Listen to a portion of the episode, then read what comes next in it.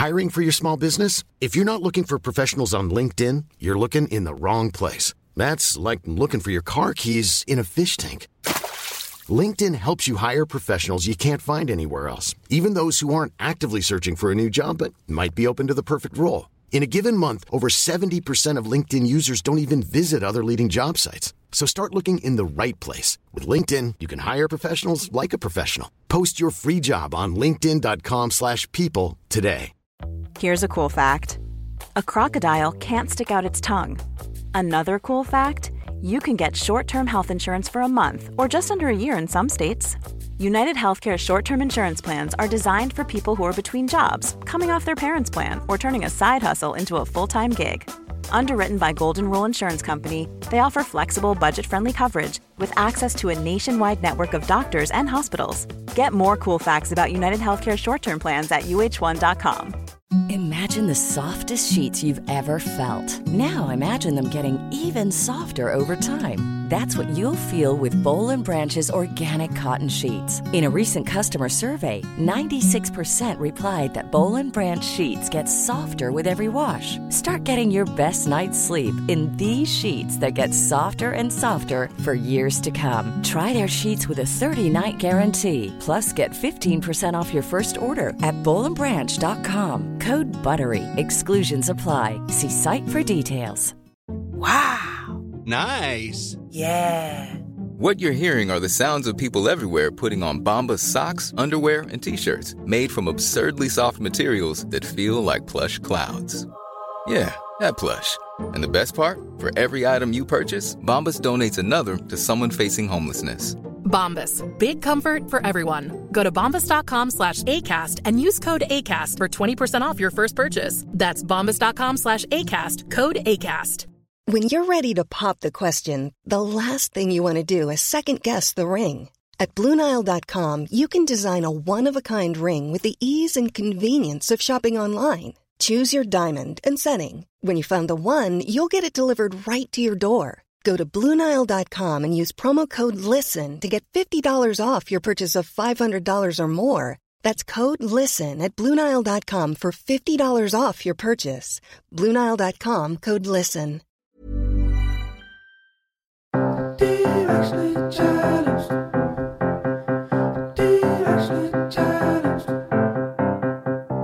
Hey guys, it's Kayla. Candace isn't able to join us today, but we are all still so directionally challenged. We thought we'd have it all figured out by the time we were in our 30s, but surprise, we don't. And that's okay. We're having a fascinating conversation today about women without kids. Today, I'm going to sit down with Ruby Warrington. She is an author and a podcaster. She has had 20 plus years of experience as a lifestyle journalist and editor. She is known as an astute cultural commentator and true thought leader and provoker. Her new book, Women Without Kids, is out in March, and it is truly one of the most fascinating reads I have had yet to date. I am so excited for our conversation with her. So, without further ado, Here's my conversation with Ruby Warrington. And I am here with Ruby Warrington. Ruby, I am so happy that that you're back on our podcast. Thanks for having me. You're back. such a lovely guest. We love having you on. And this time to talk about something truly fascinating. Before, you know, we started recording this, I just said to Ruby how moved I am by the book she wrote. And this conversation is one we have not had on the podcast. So let's just jump right in because there's so much so many fascinating things we're going to discuss. I want to start with talking about how you write about being a woman and how it is so synonymous with being a mother. And your entire life, you didn't have that maternal instinct. You just didn't want to have kids. And it really is as simple as that, except it's not because society expects that if you have a womb, you should want to have kids. You begin, I mean, I don't even want to say research because I feel like there's, it's so much deeper than that. I, I you investigate this and through your findings, you started to ask the question, why don't I want to have kids? And it became, why am I expected to have kids? It made you ask, what is woman if not mother? So much so that you felt like there was something biologically wrong with you. And you make so many valid points. One being that how come your desires are not equal to others? And I just want to start there because I mean, this is such an, a huge concept, but please, if you can start with us there, that would be lovely. Well, it's interesting. I mean, I'll start here. Like, you know, when you're a kid, everyone's like, so what will you want to be when you grow up? What do you want to be when you grow up? And mother just was nowhere in my kind of like vision. It, it, it just wasn't even like on the map for me. It just wasn't something that was present for me at all, even from a very young age. But of course, at age five, six years old, that wasn't really questioned. You know, it just wasn't. I never, I never really enjoyed playing with dolls. I didn't enjoy playing mom, that kind of thing. But it wasn't like, you know, a glaring, what's wrong with her? and so it wasn't something I necessarily questioned in myself until I reached my kind of early 20s and people began to ask me, why don't you want to be a mom? And this is when that questioning really kind of like started to ramp up for me. Why don't I want to be a mom? Wait, hold on a second. This is something that every woman is supposed to feel a biological imperative to pursue with her life. This is supposed to be all about our hormones and like literally our biological makeup. And so for my beginning in my kind of like middle 20s, I got married when I was 27. So it kind of ramped up even more then because that was when other people's questions. So when are you going to start a family? Like that's when that really started. And so from my middle 20s throughout my 30s, I really just, yeah, I was, I was kind of torn up by this question of why don't I want to be a, a mother? Um, and all I could ever come up with, honestly, was just, I just don't. I didn't have any any much of a deeper reason for it than that. And that honestly for me was enough. And partly because, you know, I grew up in a family where my parents didn't really put pressure on me to give them grandchildren. I also grew up in a culture where I was very much encouraged to pursue a career and to pursue financial independence and to kind of want those things for myself as well. So I kind of, yeah, it was only, but it was only sort of approaching my early 40s and sort of even looking ahead to menopause that I thought to myself, but wait a minute, why didn't I want to do that? You know, and what I what I what I'm happy to report is that I kind of reached that phase in my life feeling absolutely zero regrets about not having had a child or tried to become a mother, you know? Um, and that was such a relief because the other thing I heard throughout that whole kind of questioning period was, well, you might not feel like it now, but if you don't have a child, you will regret it. At some point in your life, you will look back and you will regret it. And then the other one, of course, that people listening might be familiar with nobody ever feels ready to have a child. It's never the right time. Just do it. You'll love it once you do it. And I always, I would hear that and just feel a kind of like, mm, mm, I don't know, that's kind of a big risk to take. That's kind of quite a big decision, actually. anyway, so I reached my early 40s and realized, wait, no regrets. There's not one part of my being that feels like I've missed out, that I should have done something different with my life. And I started to feel kind of angry that other people had had such strong opinions about what I should do with my life, let alone my physical body, you know? And so that was part of the impetus to write the book. And then other questions came out of actually sitting sitting with myself and really properly attending to that question.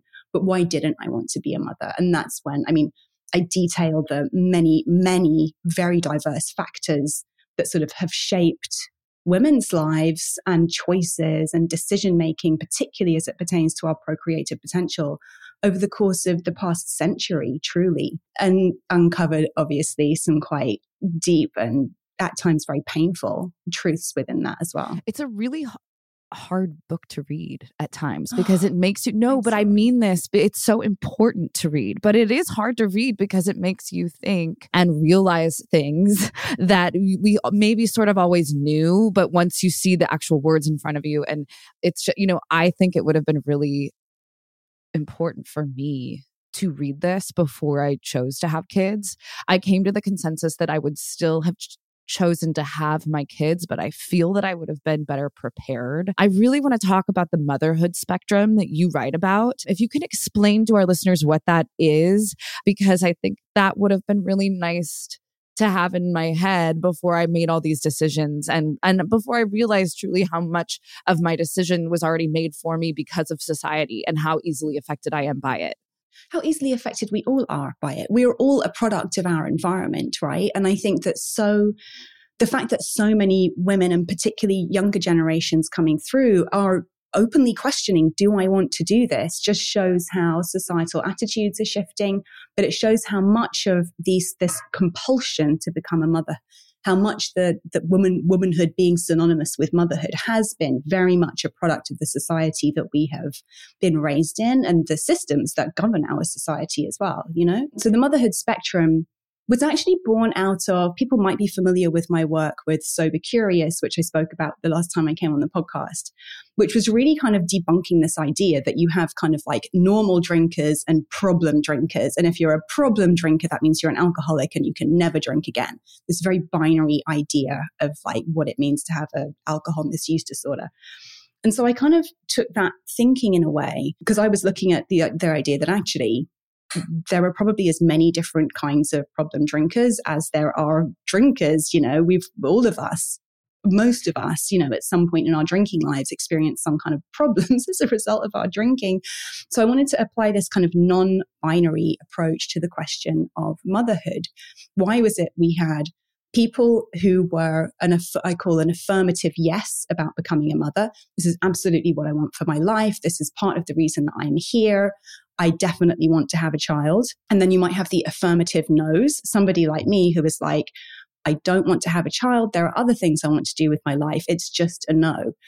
The affirmative no is being seen as an anomaly, quite unusual. Maybe there is something wrong with you. Perhaps you're just too damaged deep down, you know, to, to contemplate bringing a child into the world. And it sort of felt like, actually, no, if we zoom out and like I said, look at all of the different, very real factors that influence women's lives from everything from our personality to our economic situation to our relationship status to the culture and the society that we were raised in, the cultural messaging. We've had, the religious upbringing that we had, our spiritual beliefs, all of these different things, our physical ability, you know, all of these things are obviously, quite obviously, it seemed to me, going to impact our feelings about becoming a parent, let alone our parental readiness, like our actual capacity to perform the very, very challenging lifelong role of parenting, right? And so the motherhood spectrum is an invitation to step out of that binary, what I call the mummy binary, and just be like, yeah, it, it's very natural to orient at different places on this, depending where we're coming from. And the fact I think we've never engaged with a concept like this before is that it's actually, honestly, only in about the past 50 years that a large percentage of women have had the option not to have children. It's only since the advent of effective and readily available birth control, it's only since the advent of safe and legal abortion that women have actually, tr- and third and final piece, sorry, very importantly, since women have had equal opportunities when it comes to education and having a career where we can actually create financial stability for ourselves and not be reliant on a partner, typically a male partner in the kind of heteropatriarchal order of things to, to, to take care of us on a material level. It's only since women have had access to these things that we've actually truly had the option to pursue other paths to fulfillment, to meaning, to security and stability, to belonging, than motherhood. So it's actually a very, it's a relatively recent development for women that we've had this choice and this ability to question do I want to be a mother? And so it's only relatively recently that a concept like the motherhood spectrum could even be relevant, right? But I also make the point that where we orient on the motherhood spectrum could change at different points in our lives. It, it, as, as with any kind of more fluid sort of orientation, I suppose, based on where we're at in our lives, we might feel differently about becoming a parent. Like, for example, I met my husband when I was 23, 22, turning 23.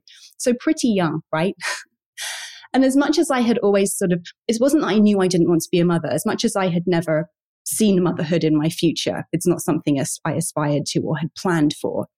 Had he really wanted to be a father, and had he been come from a really loving family where like I saw the benefit of like wanting to be part of that family and kind of like contribute, not contribute, but to kind of like continue on the family line. And uh, maybe I would have felt differently. Maybe I would have, have, have wanted to have a child with him and to kind of like, and to pursue that path instead. Who knows? I, it's not for me to know. I can't know. It didn't work out that way. And like I said, I'm, I'm very relieved to have got to a stage in my life where it's highly unlikely that I will become pregnant or have a child and feel no regrets, right? But what I'm saying is, yeah, had circumstances been different for me, perhaps I would have oriented somewhere else on the motherhood spectrum. Well, and you talk about, you know, these this moment you guys were in, I believe was it Australia or something, and you guys ha- you know, had all of these lovely drinks and you were sitting outside and looking at each other so in love after having been married for years and looked at each other and said, "Let's just do it. Let's just do it. Kids are an adventure. Let's do it. It'll be so fun." And then in the morning you both woke up and said, "Well, that was definitely not nope, that was just the alcohol talking. We're not going to do it." It. And it was just so clear that you guys were aligned in the decision from the from the get-go. You're just so honest. I mean, it was the alcohol talking, but it was also that there's a lot of cultural conditioning around the joys of parenthood will always make up for the struggle. Mm. Hey guys, we're going to take a quick break. We'll be right back in just a minute.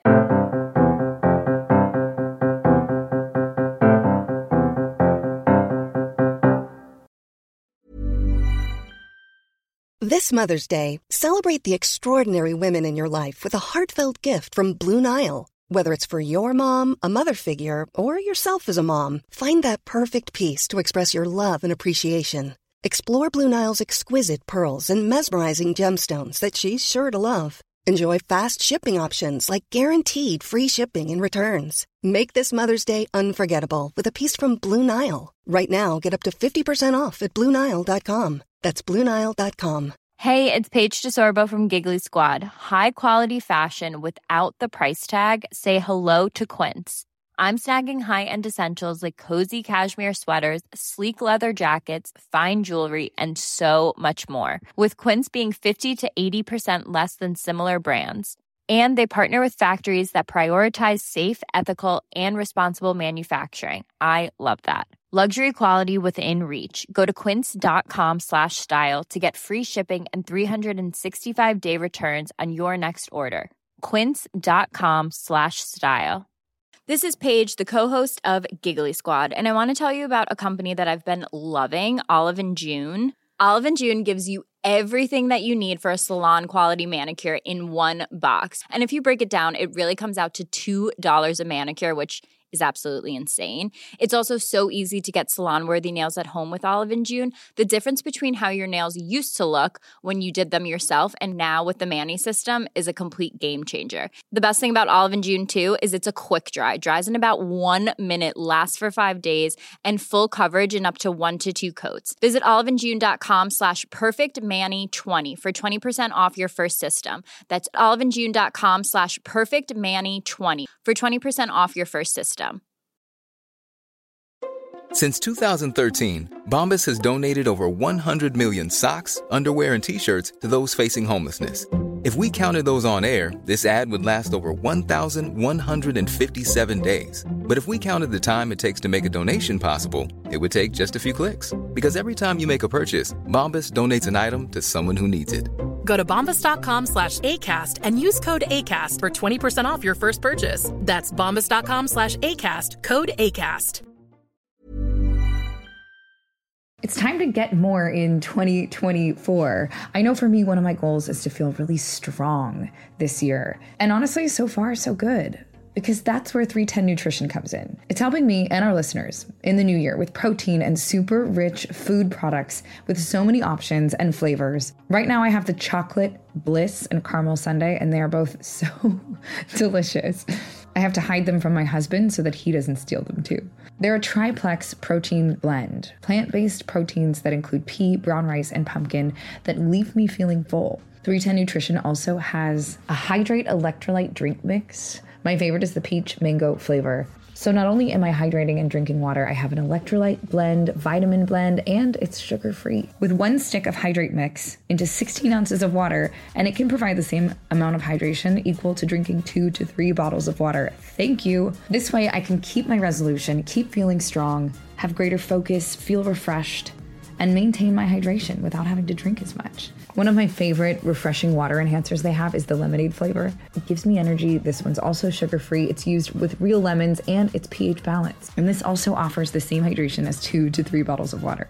Right now, 310 is celebrating a new year of goals with code challenged and giving our listeners 50% off up to $100 for your first order with so many sample packs, new products. It's really fun and easy to put together an order or start a subscription on products that you know you'll use and will help you keep your resolution. So go to 310nutrition.com and use the code challenged right now for 50% up to $100 for your first order. That's 310-nutrition.com and use code challenged. It's all the good stuff your body needs in flavors you crave. So be healthier effortlessly.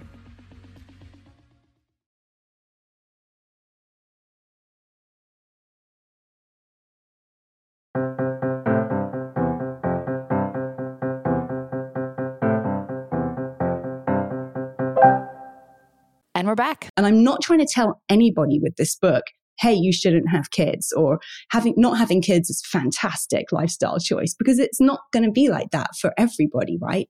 It's right for me. My goal really is to valorize the path of non motherhood, no matter how a, a, how a person might find themselves here. Right. And it's so good to hear that. I do want to touch just for a moment on those who have tried endlessly to have children and it just isn't, hasn't been in the cards yet. It may not be in their cards at all. And you talk about this in, in the book, but we just want to say, you know, if you're listening, we see you, we acknowledge that, and that this is in and of itself its own tremendous animal. And it's fascinating because Ruby, when you started to write write this book, you began with the huge goal of uniting all women without kids, no matter what their journey was to get there. And you realized quickly that it was no small feat. Yes. well, this was the thing. And I think it's because my agent and my publisher and my editor were like, so who is the core audience for this book? And I was saying, well, women without kids.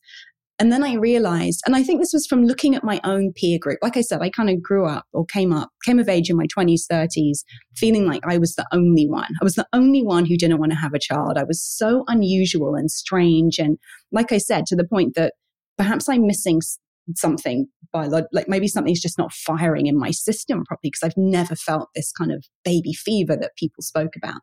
But then I got to around age 40 and I looked around and I knew a lot of women who didn't have kids you know, a lot of my friends, a lot of my colleagues, when I look back to the younger generations and people in their 30s who I was friendly with and, and working with and connected to, a lot of people were questioning, do I want this for myself? And I realized I'm not the only one. But what I saw within that as well was that we all had our different reasons. I had always known that there were other, it wasn't some, again, I'll keep repeating this. It wasn't that I didn't want to be a mother. It was there were other things I wanted to do in my life, so much more. There were some things I felt so passionate about and like I so wanted to pursue. And motherhood just wasn't one of those things, right? and so I set my set about pursuing those things, like being an author and having a life as a writer was like my number one priority. And here I am, and I'm so grateful that I get to do what I do, right? But I saw that other people hadn't met a suitable co-parent or someone they felt like they wanted to co-parent with. I saw other people who were struggling financially to reconcile it financially. And of course, I saw other people who were having a terrible time experiencing infertility problems with their fertility or their partner was having fertility issues and feeling completely torn up by this this awfully traumatic experience sometimes of going through multiple rounds of IVF and just the emotional roller coaster that people found themselves on with that. So I realized that here we are many of us having to reconcile living lives that go against this cultural norm that mothers, women are mothers, and that we actually all had different reasons. So I was kind of saying, well, yeah, the book is for anybody who's a woman without kids. But I also had to acknowledge that within that, there are so many different circumstances that people will find themselves grappling with. And to acknowledge that actually it's a huge privilege to know that I don't want to have children, you know, and to have had not 100% certainty because like i said i questioned it a lot based on other people questioning me but acknowledging that that is a privileged position actually to be able to decide i don't want to have a child when there are there are many people who are struggling and who would who would absolutely love to start a family if they met the right person or if they didn't have so much student debt or if they were able to get more support from their family network or if they weren't having issues with their fertility. So yeah, I'm very conscious throughout the book of acknowledging that wherever we are on the motherhood spectrum, it's probably for different reasons and that what's necessary actually is just an acknowledgement of what is a really, what could, what is a really empowered and fantastic choice for me could be a real pain point for somebody else, you know, um, and just to be really aware of that and conscious of that. Um, so yeah, that's that was kind of where I landed because at the same time, regardless of how we find ourselves here, our shared experience is one of being the outsider, the other, the unusual sort of failure in some people's mm, eyes. Yeah, you know? I mean it. It is so interesting because I mean I was only a few pages into your book and you hadn't even addressed this yet, but I realized, oh, there is no term for someone who's not a mother. You kept, and then you kept using the word non mother. And then you addressed it in the book how there's not an actual term for someone who it's just a lack of this, a not mother. And there is no, it's just fascinating to me that there is nothing that is concrete. There's no word that describes it. And that's how ingrained it is in our society. You know, for those who are not sure if they want to be a mother yet and turned this episode on because this is something that they are grappling with and they're hoping to find guidance towards making a decision of this magnitude because it truly is, I think, close to one of the biggest decisions you will ever make in your life. I know you have answers that they are questions they can answer in the book. Obviously, I've said this, but it would it would have made such a difference for me as I was making my decision to read this book. Can you tell us any advice for them and what you found in all of your numerous interviews and everything that you've done? I think probably the most important thing is to talk about it. Don't try and make this decision on your own in your own head. I think whether you whether you have a therapist you can talk to about it, whether you just talk, have some honest and open conversations. Like it was actually really helpful for me, even at this stage, one of the the best one of the most helpful conversations I had was with a friend who had experienced, you know, she'd gone through multiple rounds of IVF. I'd watched her over a period of about five or so years, just like torn apart emotionally by the whole experience, and finally give birth to her beautiful twins and be so overjoyed to become a mother. And to even to ask her, why did you keep going? Like I was genuinely curious, what made you keep going? Like she went through so much with it. And I just wanted to hear from her, like why she had why she had felt so compelled to keep going. And hearing her describe her reasons for wanting to be a mom really helped me kind of make peace and make sense of my reasons for not being a mom and just acknowledge that, oh, what's right for her is right for her. And what's right for me is right for me. And that's okay because we're individuals, you know, we have different needs and different experiences and different backgrounds. And and that's okay. And so, yeah, I think that when we have conversations like that, we're able to kind of pass our own thoughts and feelings from all of the stuff that's being projected into us from the culture at large, from the wider culture in terms of movies and books and representations of women and motherhood, but also from the family, from our family culture, from our work culture. You know, I also met women who work for companies where their colleagues are being offered funding to freeze their eggs. And we're feeling sort of like, oh, I should probably do that because I'm missing out otherwise. Like, where's the, where's the benefit for me? Like, where's the company benefit for me? But then at the same time, sort of not necessarily really want, knowing if they want to do it or not. But it's just this kind of like, oh, this is the thing we just do now, you know? And never mind that it's a very expensive and physically taxing process to go through. I don't know. I just think there's so, there is so much noise in the culture about what it means to be a mother and the centrality of that role in women's lives that I think the more openly we can talk about our true feelings about becoming a mother, our fears about it, what excites us about it, the more we can actually kind of really come to our own truths, like separate our own truths out from what we're being told by the culture at large. So, yeah, I really hope that people will read this book with their friends, whether they're reading it with other friends who are unsure about whether they want to have kids, whether they're reading it with friends who are moms, whether they're reading it maybe if they're feeling really brave with their mom. Uh-huh. Oh, wow. Wow. Yeah. right? Whether they're reading it with their partner and actually, yeah, having those conversations about what comes up. Because I also, at the end of the book, I'm like, you know, you might you might have read this book and have realized that this is something you really want for your life. And that knowing everything that you know this is something that feels really important to you and that this is your signal then and your permission to just to go for that and perhaps if you're if you're older maybe it is about adoption maybe it is about finding another way to work with or interact with children in your life you know maybe that's something that is really important for you and reading the book will help you uncover that as well, you know? Well, and I really appreciated that at the end too, because, you know, as someone who is a mother, uh, the thing that was most important to me in this book is how you address how we are all expected to revel in being a mother. And the you know there are moments that i have where i daydream about what my life would be like if i didn't have kids what my career would be like what would my relationship with my husband be like what would my my friendships be like? I'd have more time to dedicate to all of that. And I have to be honest, like even just saying this on the mic feels taboo, you know, and this episode as a whole feels controversial and feels like, oh, is this something we, we should talk about? But we should talk about it because those feelings are real. And that's not to say that I don't have the most amazing feelings with my kids too. They are the for me the single most special thing I've ever done in my life. But I still have moments where I'm like, what would it be, be like if they weren't here? And it's nice to be able to say that and to not, um, you know, saying it to you knowing full well that it's accepted, that the opinion is accepted, and knowing that I'm not the only one that feels that way too, that there are other women out there who feel the same way. And, you know, you talk a lot about having women who are mothers who then some actually do regret having kids. And I can't imagine what that would be like. I have a, a dear friend who I was talking to yesterday about this topic exactly. And she has made the decision, just like you, to not have kids. And she said, I would rather regret not having kids than regret bringing kids into the world. And so that was what made the decision for her. And you know, we are all on different ends of that spectrum to to make that decision, but she that was what solidified it for her. Well, yeah, I can absolutely relate to that. And again, it's weighing up like what's my personality? What are my life circumstances? What's my family background like? How is all of that going to influence and impact the way I feel about becoming a mother myself? And I think it's incredibly honest with you. Thank you for sharing it here that you sometimes have those thoughts and those kind of fantasies about what my carefree, child free life be like.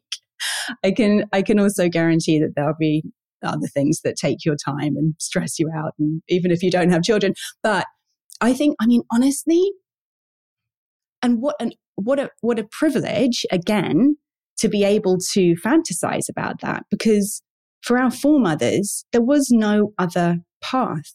Like if you didn't have a child, you didn't really have a purpose. You that you talked about there not being terminology for women who don't have kids. Well, spinster, old maid, barren, like pretty derogatory, which, you know, terminology for these women who were often seen as kind of surplus to requirements. You know, of course, there have always been outliers and there have always been incredible women throughout history who've kind of forged and pursued alternative paths for themselves. But like I said, it's only very recently that a majority uh, even even and even now there are so many women globally who do not have that choice and even now in the united states so many women who do not have that choice because of lack of access to proper birth control, right?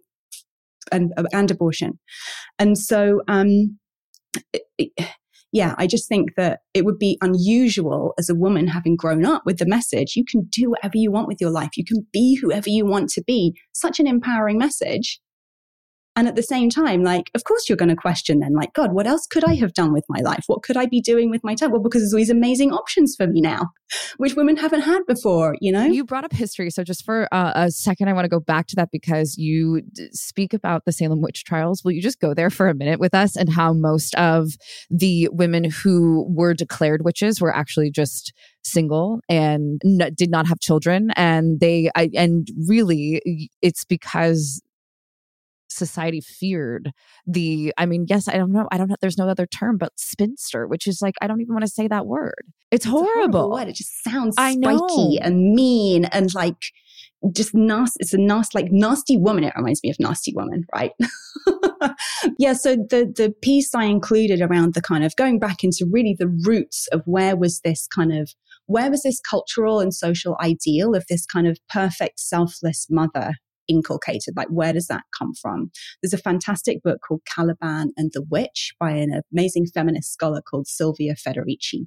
And she makes the case that the witch trials, and not just in Salem, but throughout Europe, which went on honestly for centuries during the transition from feudalism, when people really lived off the land and there was much more equality, much more equality amongst people, and capitalism, where you had now people came in as landowners and employers, and people now had to work in order to earn their keep. During that transition, women were essentially positioned as the mechanics or the machines almost of reproduction. What was needed for the capitalist system was a constant churn of new workers to work for the new owning class, right? And so women were eh, sort of placed in this role of like producing and then caring for, nurturing, feeding, cleaning, cooking for the, the, the working class, basically, the working classes. And so any woman who was not going along with the program. And these were women who had different religious beliefs, women who had learned how to work with the cycles of nature and with herbs and things to be able to control their reproductive cycles, women who had just never been married for whatever reason, women who chose to live alone or live a different life. These people were branded, or I'll also include queer people and non binary people who just didn't fit with this newly kind of cemented sort of heteropatriarchal ideal normal, right?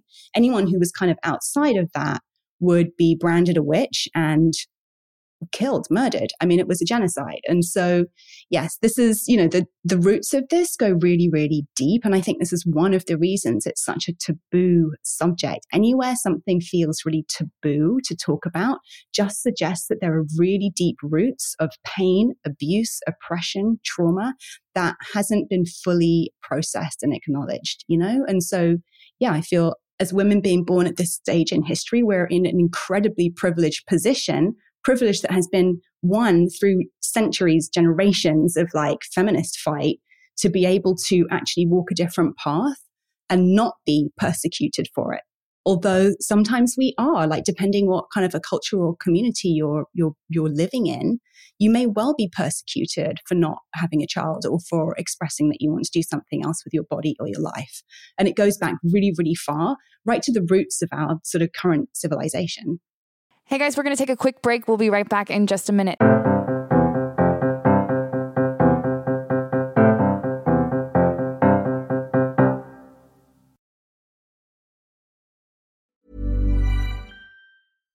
Hi, I'm Daniel, founder of Pretty Litter. Cats and cat owners deserve better than any old fashioned litter. That's why I teamed up with scientists and veterinarians to create Pretty Litter. Its innovative crystal formula has superior odor control and weighs up to 80% less than clay litter. Pretty Litter even monitors health by changing colors to help detect early signs of potential illness. It's the world's smartest kitty litter. Go to prettylitter.com and use code ACAST for 20% off your first order and a free cat toy. Terms and conditions apply. See site for details. Imagine the softest sheets you've ever felt. Now imagine them getting even softer over time. That's what you'll feel with Boll and Branch's organic cotton sheets. In a recent customer survey, 96% replied that Bowl and Branch sheets get softer with every wash. Start getting your best night's sleep in these sheets that get softer and softer for years to come. Try their sheets with a 30-night guarantee. Plus, get 15% off your first order at bollandbranch.com. Code BUTTERY. Exclusions apply. See site for details.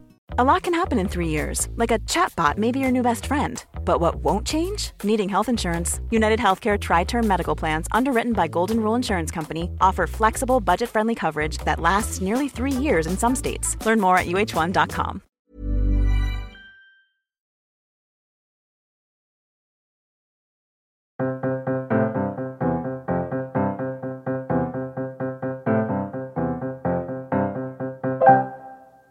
And we're back.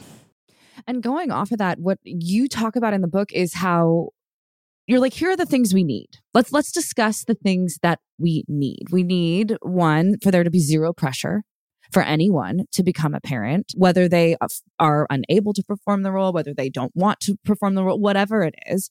You talk about what it would be like if more resources were put into women in general, if our energy and resources were put into business and politics and arts, and wouldn't there be more women in office and more? And yes, we are going there, but I want this to be a huge part of the conversation that, you know, not everyone has to have kids. And if you're someone who wants to push the needle elsewhere and, you know, go for it, just do it and try not to let society get in the way. And, you know, having a serious conversation as well about our planet and how much bringing why don't we take care of Mother Earth, take care of our planet here before we continue to bring on more people who are going to, I mean, what's the world going to be like for the kids we're trying so hard to, you know, or I am trying so hard to raise right now? And it's terrifying to think of that. So there's so many elements to this. It's so layered. There are so many. I don't. I think I was quite naive when I when I kind of decided to write on this subject. I was slightly naive as to like how deep it goes and how wide ranging it is. But really, it kind of like touches on every aspect of our lives and very much so this kind of global conversation that younger generations in particular, like Gen Zs, are really like, well, wait, if 2050 is the cutoff point for climate change, and still politicians are refusing to do make any kind of like serious policy changes when it comes to carbon emissions, then what? My kid's going to be like 20 by the time we're starting to have major catastrophic kind of like environmental events. Like, I'm not going to do that. You know, this is huge and people don't take it seriously. If you think about the age of the politicians who are in office, like we've had two of the old, like two of the oldest presidents in US history in the past like four, eight years or whatever. And so it's kind of like, I think it's very hard for people at that end of life to really take seriously the concerns of 20 year olds now in terms of procreation, right? But yeah, I mean, of course, again, there have always been women who have been mothers and also had an incredible impact in terms of business, culture, the arts, politics. And there's still so much in the minority. Like we still have so few female leaders making mm. real change in the world. And I just can't help but think that the more women without kids, we will have more women leaders in positions of power simply because unless you're incredibly wealthy, basically, or have other major resources to hand, it's just really, really hard to be a mother and to have that kind of a public facing career. I do think it's very interesting that three of the most sort of progressive figures, female figures in US politics currently are all women without kids. So Kamala Harris is not a biological mother. Stacey Abrams, no children. Alexandria Ocasio Cortez, no children, even asking the question, is it ethical to bring a child into the world? And I ask in the book, would these women, particularly all of them coming from backgrounds that have traditionally been marginalized as well, would these women have had the opportunity to rise to those positions of power had they also been raising children? Of course, we'll never know. but at the same time, I do think there's huge, a huge benefit. And so what's the real benefit of having more women in office? Well, this kind of gets into sort of gender politics and gender ideals, I suppose, but there's research. And I speak to a social scientist called Riane Eisler who speaks to this. There is research that the more women you have in positions of power, the less power is associated with very masculine traits, what we see as masculine traits of dominance and competition. And we see power as being equally associated with interdependence and caring and community. And so the more women we have in those kinds of position, the less met the powerful men feel like threatened by the idea of being vulnerable or threatened by the idea of collaboration. And this is proven out in, com- in countries where there are more female leaders, basically. You just see more kind of community caregiving sort of policies being put in place. And so, yeah, I do think that there are potential benefits politically in terms of business for having more women leaders in positions of power which is not to say that that's going to be a given, right? Because we're still operating in a very dominance based capitalist survival of the fittest competitive economy and lots of women are really groomed to embody those masculine traits too right so the real work is to yeah to stop privileging masculinity in all of its forms as expressed by anybody of any gender expression right and actually to really start to revalue what we see as traditionally feminine traits of caring, empathy, interdependence, collaboration, etc. I could I could hear you talk about it and just have this conversation. It's fascinating. this is what I mean when I was like, oh, this is kind of a big topic.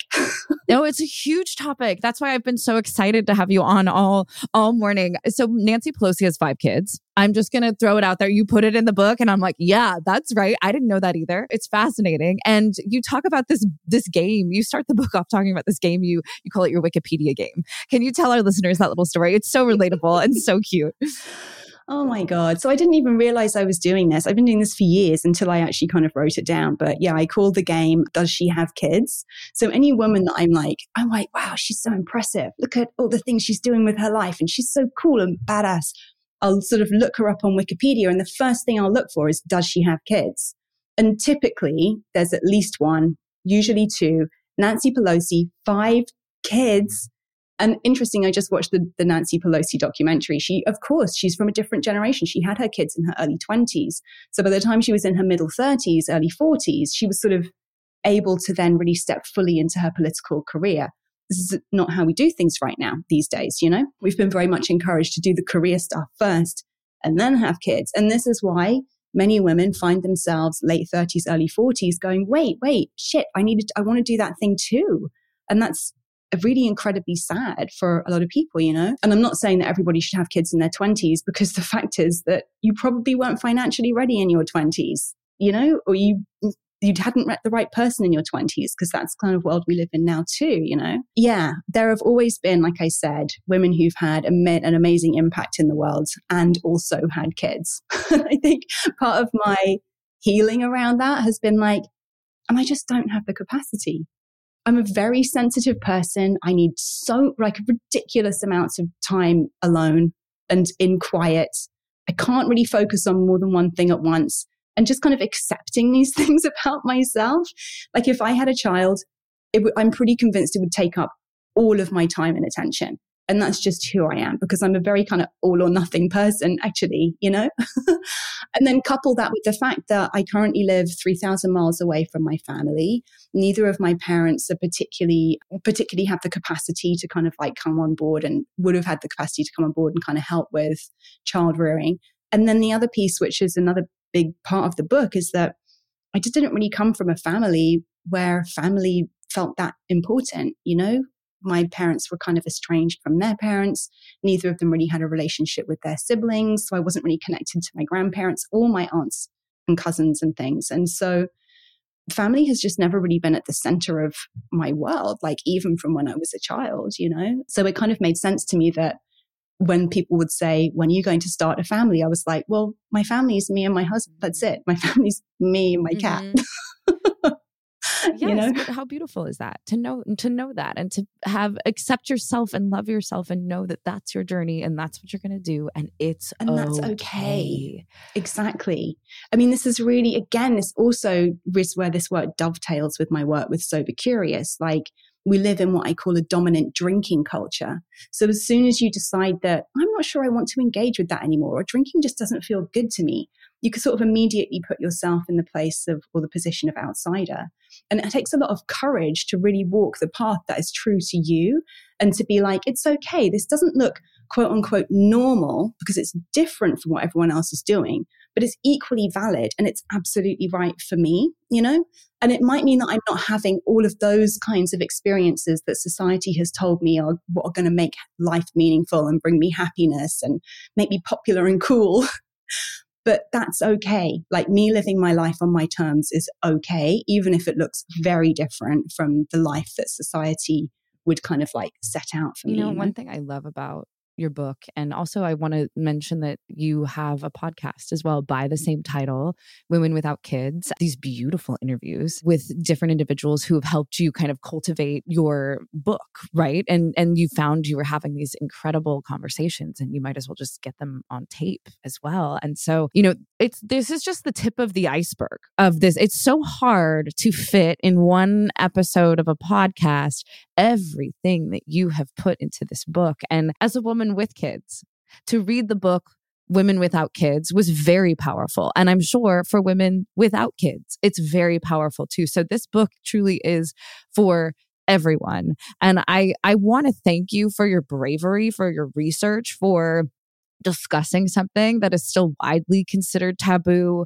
for pushing the conversation forward and being a part of the change in all of it because it's it's a huge task to take on and you did it and you did it so well and I know it's only the beginning and I'm just so grateful that you came on to have this discussion today. And I really recommend for our listeners to go get the book. It's available in March, right? Wherever books are sold. And it truly is something that, uh, changed my thoughts on our society and and and being a mother too and and I love being a mom. I love it. I think it's a huge part of who I am. It did it it allowed me to feel things I didn't feel like I was able to feel. So I'm really grateful for that and I think each person reading this will get something different from it. Well, it's really gratifying to hear you say that because as much as I was saying defining my audience as well anybody who identifies as a woman without kids and there was actually my editor at my publisher she has a child and she said but you know I'm I'm a mom I want to read this book can it be relevant to me too and so I do in the in the intro I talk about this book is also for the mothers who sometimes in the deepest dark of night when they're quiet in the scooped out quiet of the 3 a.m. feed who are wondering, wait, the where the fuck has my life gone? What would it be like if I didn't have kids? And I guess that's you. So Thank well, you. You're also catching me like I have a six month old baby, and he was he was preemie. He came two months early, so we have been in the the newborn stage, which I think is the hardest for a very long time. And so it has been hard. And sometimes we think, oh my gosh, what did we do? But then uh, you know, we I wake up and all I need is this little smile, and that's enough for me. And so I know where I am on that spectrum. But you know, you're right. There's I think it's to anyone to every every mom and i i say this with all my friends if if every if anyone says it's easy i don't think they're being honest because it's not you know and and loving something is different than finding it easy, you know? And so, yeah, or even or liking, even liking it. Yes. So I'm just grateful that you're giving us as women as a whole just permission to have the other side of this conversation because we haven't really been able to. Yeah. And you said a really important thing, which is like it allowed me to feel things I didn't think I was allowed to feel. And there's a sociologist, Orna Donath, who wrote that book, Regretting Motherhood, which is a study that I reference throughout. And she talks about how we have these very, very rigid cultural feeling rules about motherhood, as we do about all sorts of other subjects too. But the, the stronger and the more kind of like rigid the feeling rules, the more of an indicator it is that there's actually kind of like stuff there for us to look at, you know? So yeah, you're right. I recorded all the research interviews I did for the book, which are with, you know, social scientists and sociologists and parenting experts and psychiatrists and all sorts of interesting individuals. I knew they were going to be really juicy. So I recorded them all as a podcast series, which is being aired now. It's called Women Without Kids. And yeah, the book is out March 28th in the US. So I don't know when this will be aired, but if you pre order it, you can also get a reading group guide, which I've put together to help people have some of those conversations that I kind of mentioned earlier. Like if you're reading it with a friend or you're reading it with a book club, for example, there's a discussion guide to kind of help get you and get you going on some of those deeper conversations. I'm so happy to hear you said you did that because I had wished I was reading it with a book club. I had wished, and I knew we were going to have this conversation, but throughout, it would have just been so nice to have done it with other people. So, highly recommend. Because it brings up so much, right? It is such a like, I know that because that's how I felt when I was reading, when I was writing it. I was writing it and I'd write something, I'd be like, oh, wait, what? I'm going to need to research this now. I need to know what's going on here, or I need to know what other women have experienced in this area. And it just like, it was incredibly challenging to write for that very reason, because I really didn't want to, I knew I had to really go big or go home. I was like, I'm either going all in with this or I might as well not bother because this is too important of a topic to half us, you know. True. Well, thank you for going there. And I really mean that genuinely. I'm so happy this book exists for so many women out there. And I'm so grateful. And thank you for coming on today to share with us, you guys. Ruby Warrington, uh, her podcast is available now wherever you listen to podcasts. So make sure you jump in on that. And then you can pre order her book, available March 28th in the US and middle of April in the UK. Uh, highly recommend. Ruby, thank you so much for being here today. Thanks again for having me. I was nervous to have this conversation with Ruby because it is kind of controversial. Her her thought process and her everything she wrote about made so much sense to me but as someone with kids it just brought up a lot a lot of emotion a lot of de- a lot of life decisions i've made and made me think about my role in society i mean it truly is a phenomenal book for those who have kids those who don't it's just an interesting mentality. And Ruby, I'm so grateful you came on today. I hope you guys enjoyed this episode. I hope it made you think like it made me think. We have another great one coming for you next week. Until then, take care. Directionally Challenged is a production of Pineapple Productions.